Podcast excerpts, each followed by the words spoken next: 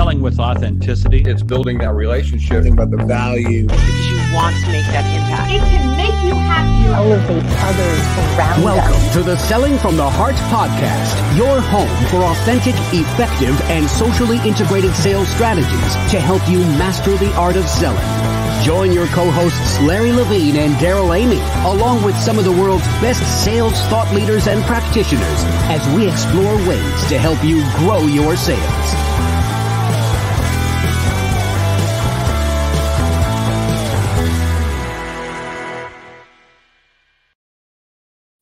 Hello and welcome back to the Selling from the Heart podcast. Your co-host Darrell Amy here today with Larry Levine. What's going on, Larry? You know what? We got all kinds of things going on. I'm just sitting there thinking, Darrell, we're knocking. We're literally knocking on the door of 2023. Where has this year gone? Tell me where 2022 has gone. It's amazing, and this is a great time to just simply say thank you, thank you to everybody who is uh, out there selling authentically, developing authentic relationships building meaningful value into everything that they do. All of this around uh, this movement of authenticity in the sales profession that we get to witness here at Selling from the Heart and that all of you get to participate in. I'm just so grateful uh, to see what's happening and what's ahead. And from the bottom of our hearts to everybody that's listening and sharing the podcast. And that would be you if you're listening right now. Thank you, thank you, thank you. We so appreciate you. Yeah, we always say here at Selling from the Heart, especially when it comes to authenticity, authenticity is a lifestyle. It's not a light switch. Think That's about right. that one for a second. It is. And this is a, a, time of gratitude and this is a time of community as well. I want to say a huge thank you to everybody in the Selling from the Heart Insiders group. If you listen to the podcast, you know this is the community of sales professionals that are heart centered. And if you're looking for like hearted people to hang out with and to encourage you, motivate you and hold you accountable as you move forward, you need to come be a part of the Selling from the Heart Insiders group. Yeah, you know what I really like about this is it's a mixture. It's a mixture of sales professionals, sales leaders, all tenure, from people just entering the sales force to some of the most tenured salespeople out there. But what I really like about it is everybody comes together on one cause to help each other become better. Absolutely. So if you want to experience this, and you do, go to sellingfromtheheart.net slash free dash pass. That's sellingfromtheheart.net slash free dash pass. And guess what you get? You get a free pass. you get a who doesn't want a free pass? You can come. It's like the hall pass you used to get in high school, Larry. Oh yeah, It's but like- but that hall pass that I got that was for different reasons, but nevertheless. but you can get a free pass to the next up close and personal. And we've got an incredible roster of amazing people coming to spend an hour with us up close and personal.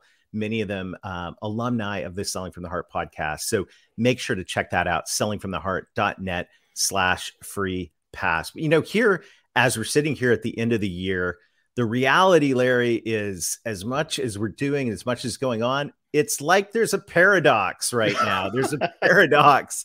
And our guest today, Dr. Howard Dover, is here to talk about the paradox of innovation in sales. We're going to have a fascinating conversation. Dr. Dover, welcome to the Selling from the Heart podcast. hey, great seeing you. Great to be here. It's been a while, Larry, right? God, I, yeah, so I, I can't believe this. I'm sitting here going, you're not going to believe this, Dr. Dover. It's been seven years since we met. Can you believe Wow. that? Was that It was- so? Was it the Bellagio or was yeah, it? it was the downtown? It was no, it was at a Bellagio. So a special shout out to Scott McGregor, is a near and dear friend of mine. And Scott and I, well, actually, Scott was talking to you at the Bellagio. It was, it was a it was a LinkedIn event. This goes October Right. 2015. I walked up and just tapped Scott on the shoulder, and all of a sudden, all three of us got into a great conversation. We've stayed connected. We talk every now and then, and I'm like, going, it's seven years ago. Yeah, that was the that was the moment where they back back when they let the uh, the foxes in the hen house, right? Well, we've got a Only a great few people will understand that reference. oh Lord. well, I'm excited about this conversation, Dr. Dover. But as we get started, you know the question that every guest on the Selling from the Heart podcast answers, and that is what does it mean to you to sell from the heart? Well, I think at the end of the day, if you're not passionate about helping people with selling, then I, I, I think you're probably not going to be somebody I, I talk to a lot. So I think we have we have the great opportunity to make impact by changing people's lives, by showing them the future through products and services that will make life better. And and it's it's a wonderful profession, and that, that's what it means to me. No, I, I love this because hats off to you because you you're on the ground floor of working with students who are passionate, they want to learn, and they're excited about the world of sales. So you're on the ground floor of this. So you, you I mean, hats off to you because you get them right at the very beginning before they. But I always say before they get tainted. Well, you know, lots of people talk. I, I, they say, you know, how do I accomplish what you accomplish? And I said, well, I, I do and I don't know because I don't have a sales manager and doing my work every yeah. day or next week because I get them for a year or two. And then I get to ingrain a new way of going to market.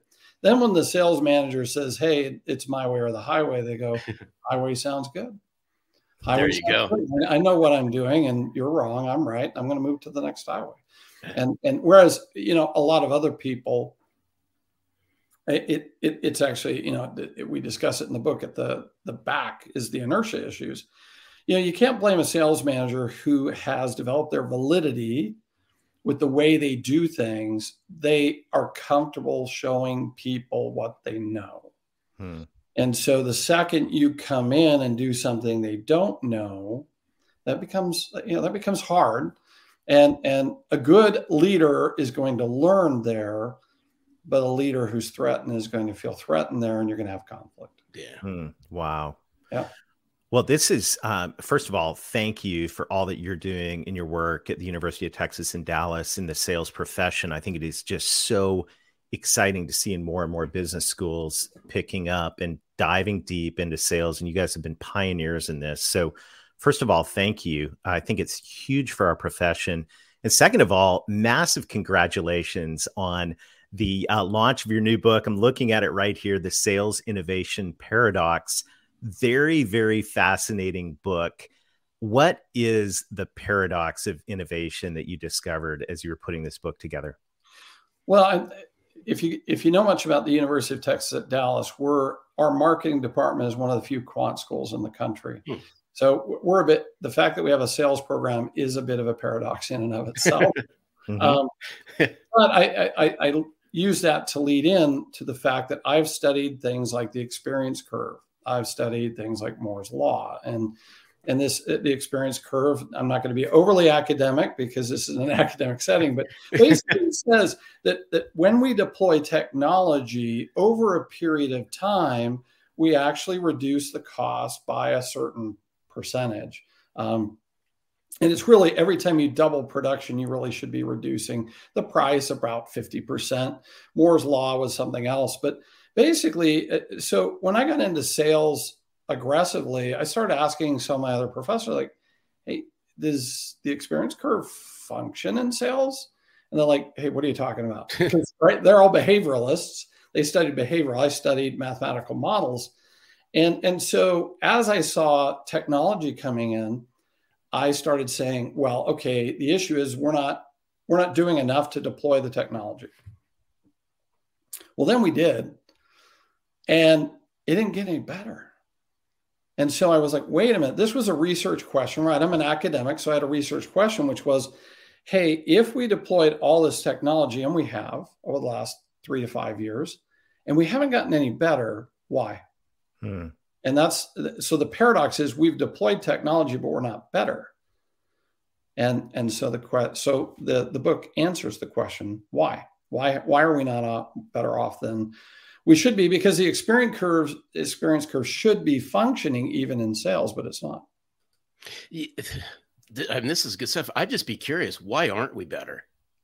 Well, there's a lot of different factors. So, I mean, uh, uh, there's a lot of different systems operating simultaneously. Um, the first one is that we aren't deploying technology in the way that we could today. So we're not we're not harnessing it as far as we could.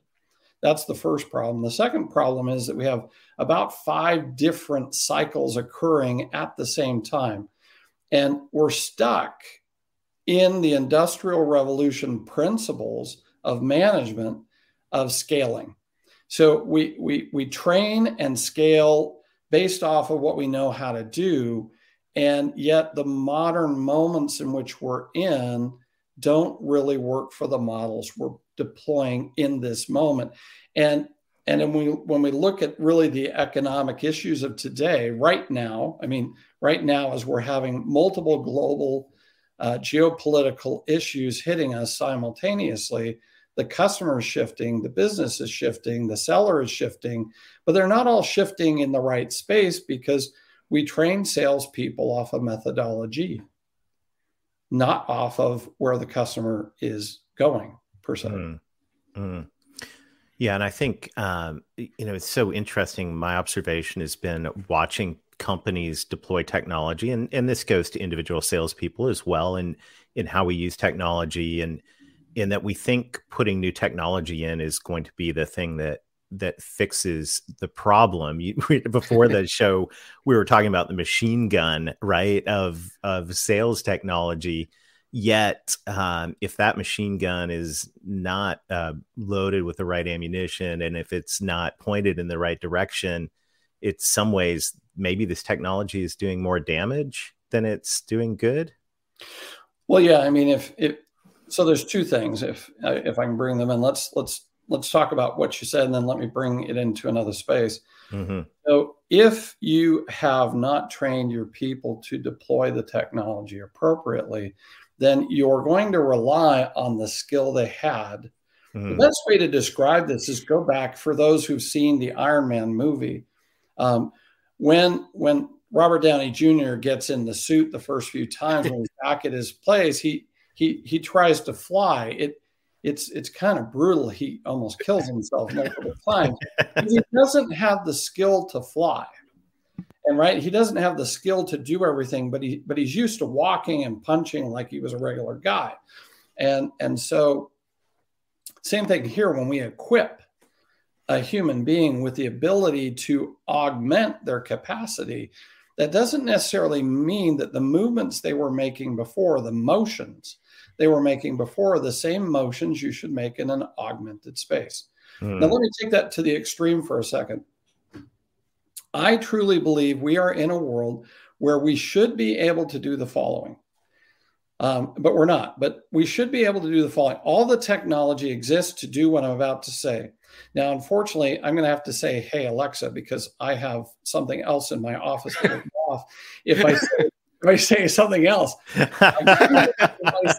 I'm not an Alexa man, but I, I'd have You're the, going to use the S word. Yes. The other, the other, two, the other two will respond.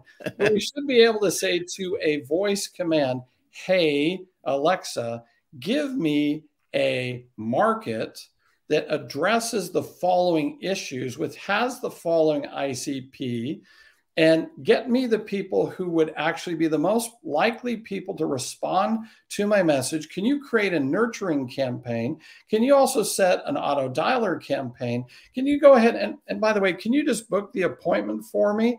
And if they're, if they're available right now, could you just ring me and let me know that it's time to go? Now, technically, we're there. Mm. Nobody's doing this. Actually, not quite that far, but Microsoft's really, really close. Hmm. Um, they've got an automated machine that's actually absolutely amazing.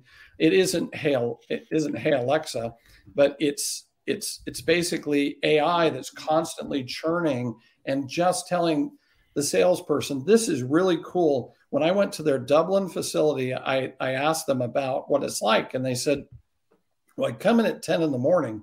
Or nine in the morning, eight in the morning, whatever it is. And it has created a priority list for me to email this person, call that person, and it's all based off probability metrics.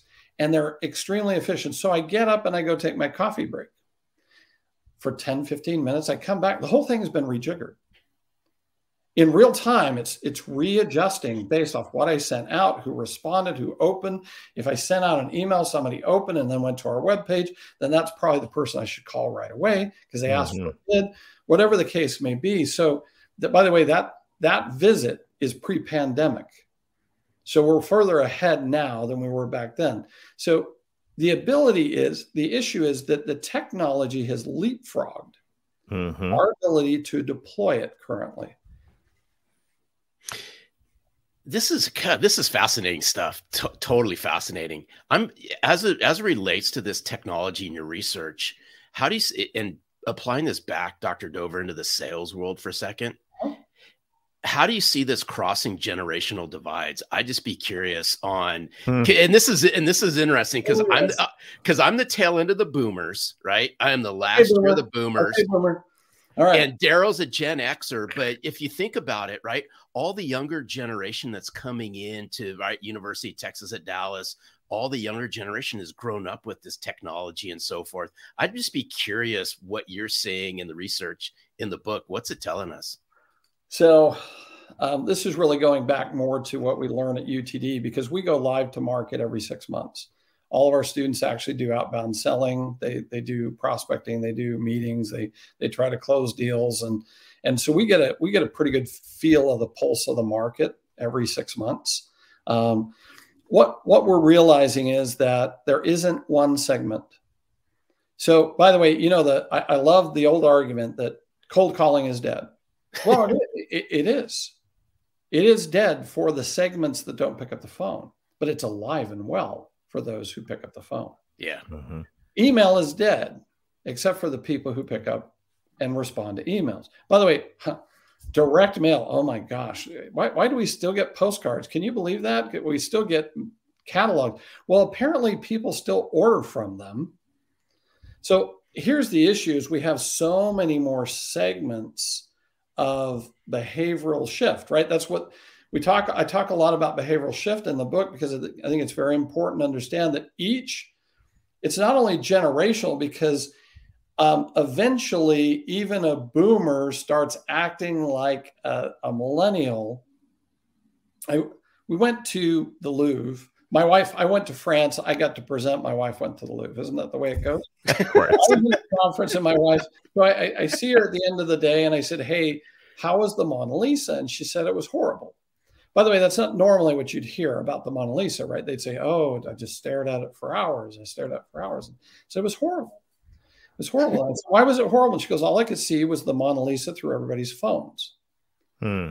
And she goes, Everybody had their cameras up and they were taking pictures of the Mona Lisa, or they were taking pictures of themselves in front of the Mona Lisa. and I said, Oh, we got to go back. I want to get a picture of that. And she's like, "Why? You're so weird." And I said, "No, that's that's behavioral shift, right? That yes. behavioral yeah. shift because."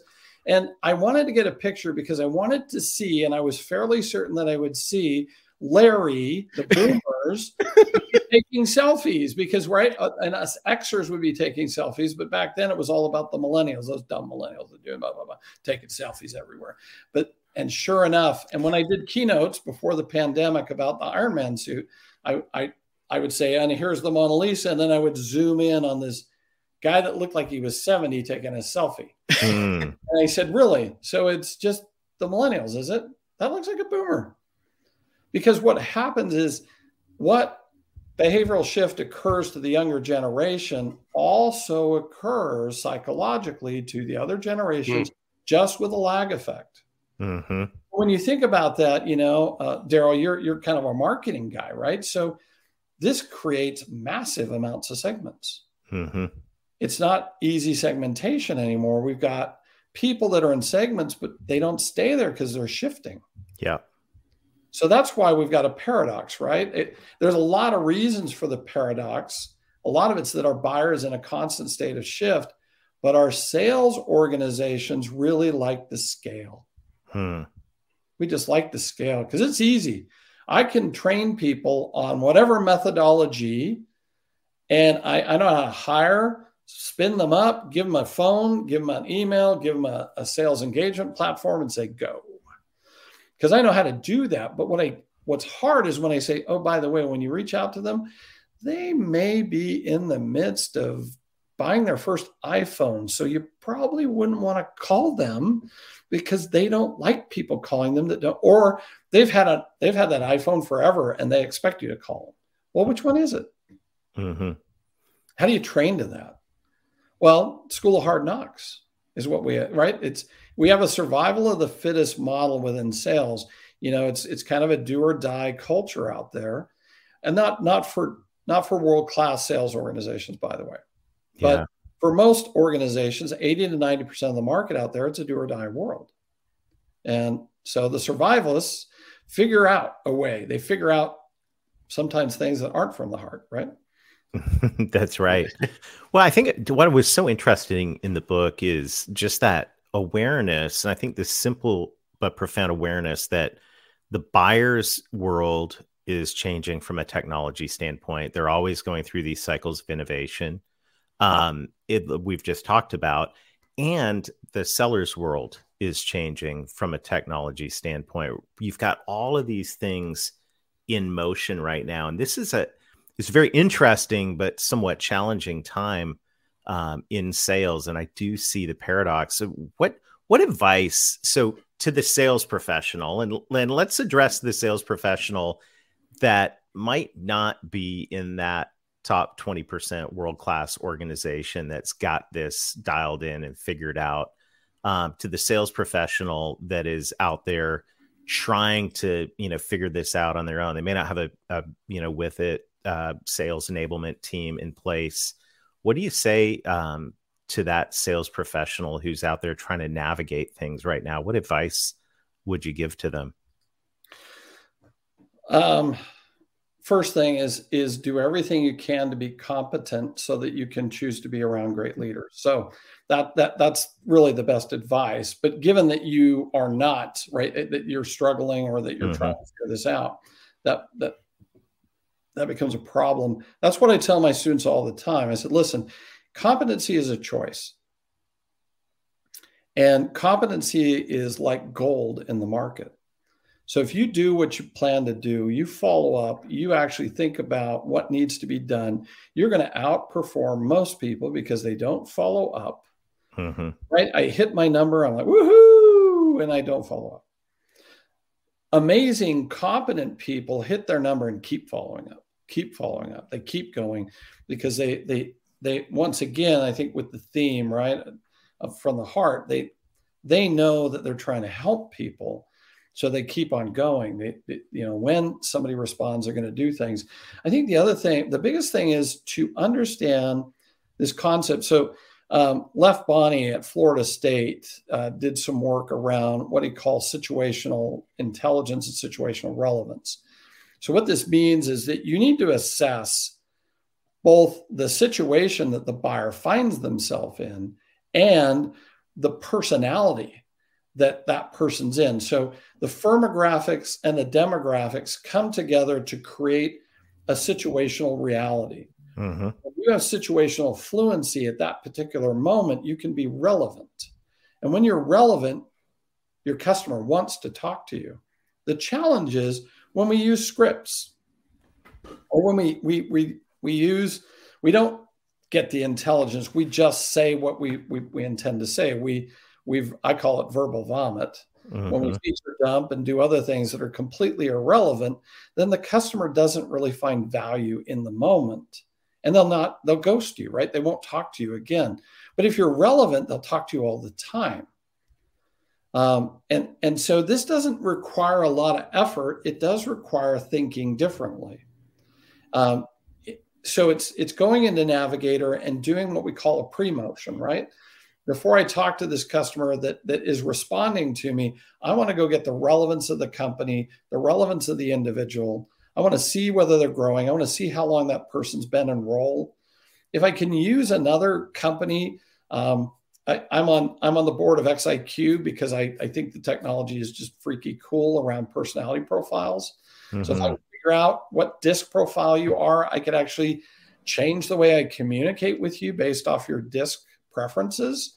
So I could actually decide if you're a D, I'm going to be short and to the point. If you're an I, I'm going to give you a lot of detail right? So these kind of things allow me to once again be situationally relevant and my tone can be appropriate to the person I'm talking to, to the moment. If I could find out where they are in the buyer's journey in the jobs to be done framework by Gartner, oh my gosh, what my customer would almost fall over because yeah. are you who are you, right?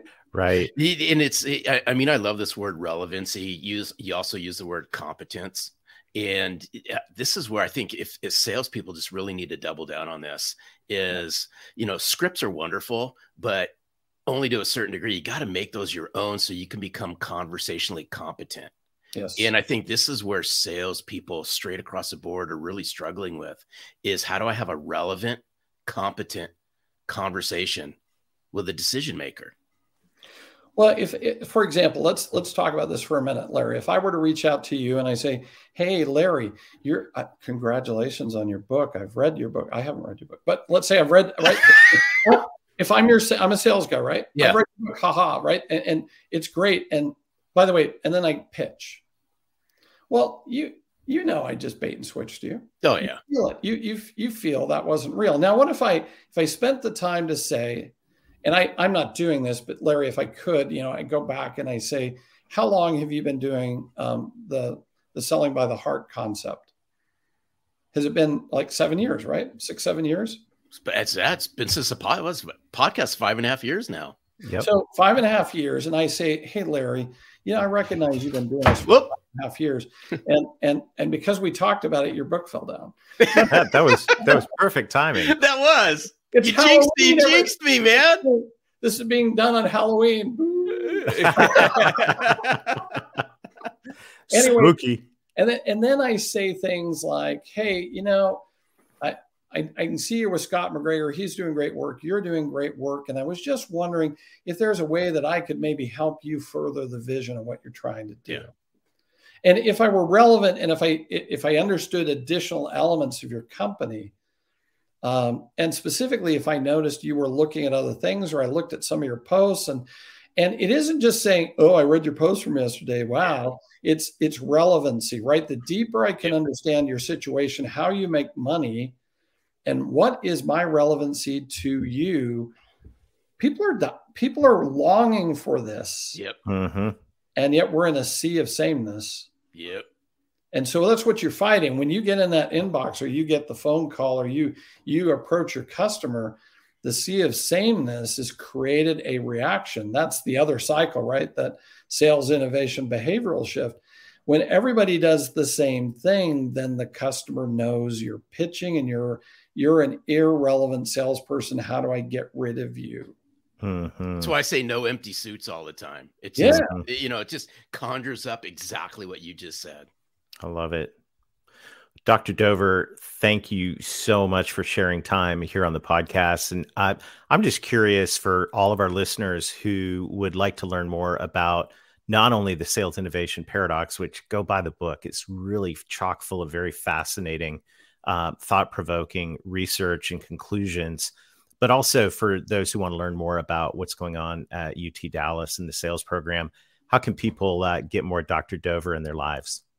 Well, UTD has a hashtag. It's hashtag UTD sales. Nice. Um, we we are very aggressive on LinkedIn. Um, so if you ever want to follow what we do, that's a great place.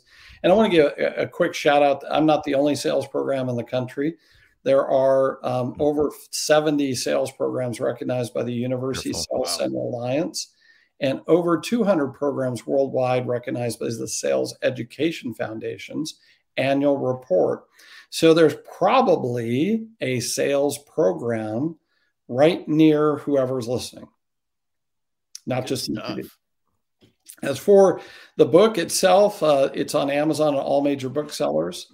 And um, soon, we'll by, by the time we this hits, uh, there will be an institute that will be launched that will be continuing to study Wonderful. issues. So, um, you know, it's it. The book was the beginning. There's a lot to document about who's winning, Mhm. and um, and and then how to develop some diagnostics around how to figure out how do you how do you fix this from an organizational perspective.